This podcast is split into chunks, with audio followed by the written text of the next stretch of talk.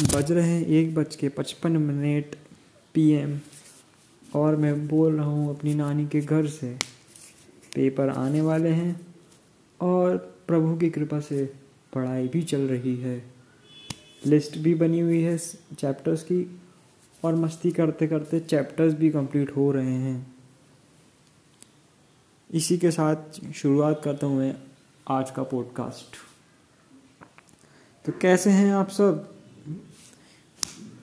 यार? एक चीज़ पता एक चीज़ मैं महसूस कर रहा हूँ और आपने भी सुनी होगी, पर मैं उनकी किसी कॉपी नहीं कर रहा, पर मेरी इच्छा हुई इस पर बोलने की तो मैं बोल देता हूँ। क्यों? गाने रीमिक्स हो सकते हैं, पिक्चर लोगों पे बायोग्राफी हो सकती है, किसी का उठा के किसी में डाल सकते हो, तो मैं कुछ चीज़ को रिपीट क्यों नहीं कर सकता? समटाइम्स तुझे देना पड़ेगा, जब तू देगा तभी तो ले पाएगा। क्या pay you have if you have to pay first, I think pay तुम्हें पहले देना पड़ेगा फिर लेना पड़ेगा। क्या प्राइस? दाम।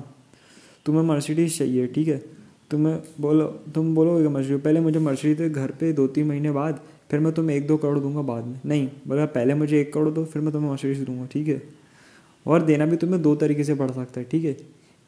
तुम पे तो कर देते हो पहले, एग्ज़ाम के पहले तुम सपोज कैट का पेपर है, तुमने पे कर दिया प्राइस, तो कैट के तो में क्या मिला?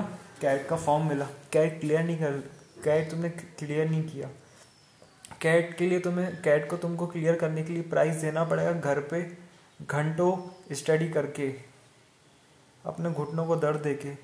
तो कुछ कुछ जगह ऐसी होती है जहाँ पे आपको पैसे में पे करना होता है, तीन कैटेगरी, कुछ कुछ ऐसी जगह होती है जहाँ से आपको पैसे में पे करना होता है, दूसरी कैटेगरी होती है कि कुछ कुछ जगह आपको पे पैसे में पे करना पड़ता है और हार्डवर्क भी करना पड़ता है, और कुछ कुछ ऐसी जगह होती है जिसमें सिर्फ आपको हार्डवर्क करना होता है, मतलब मेहनत।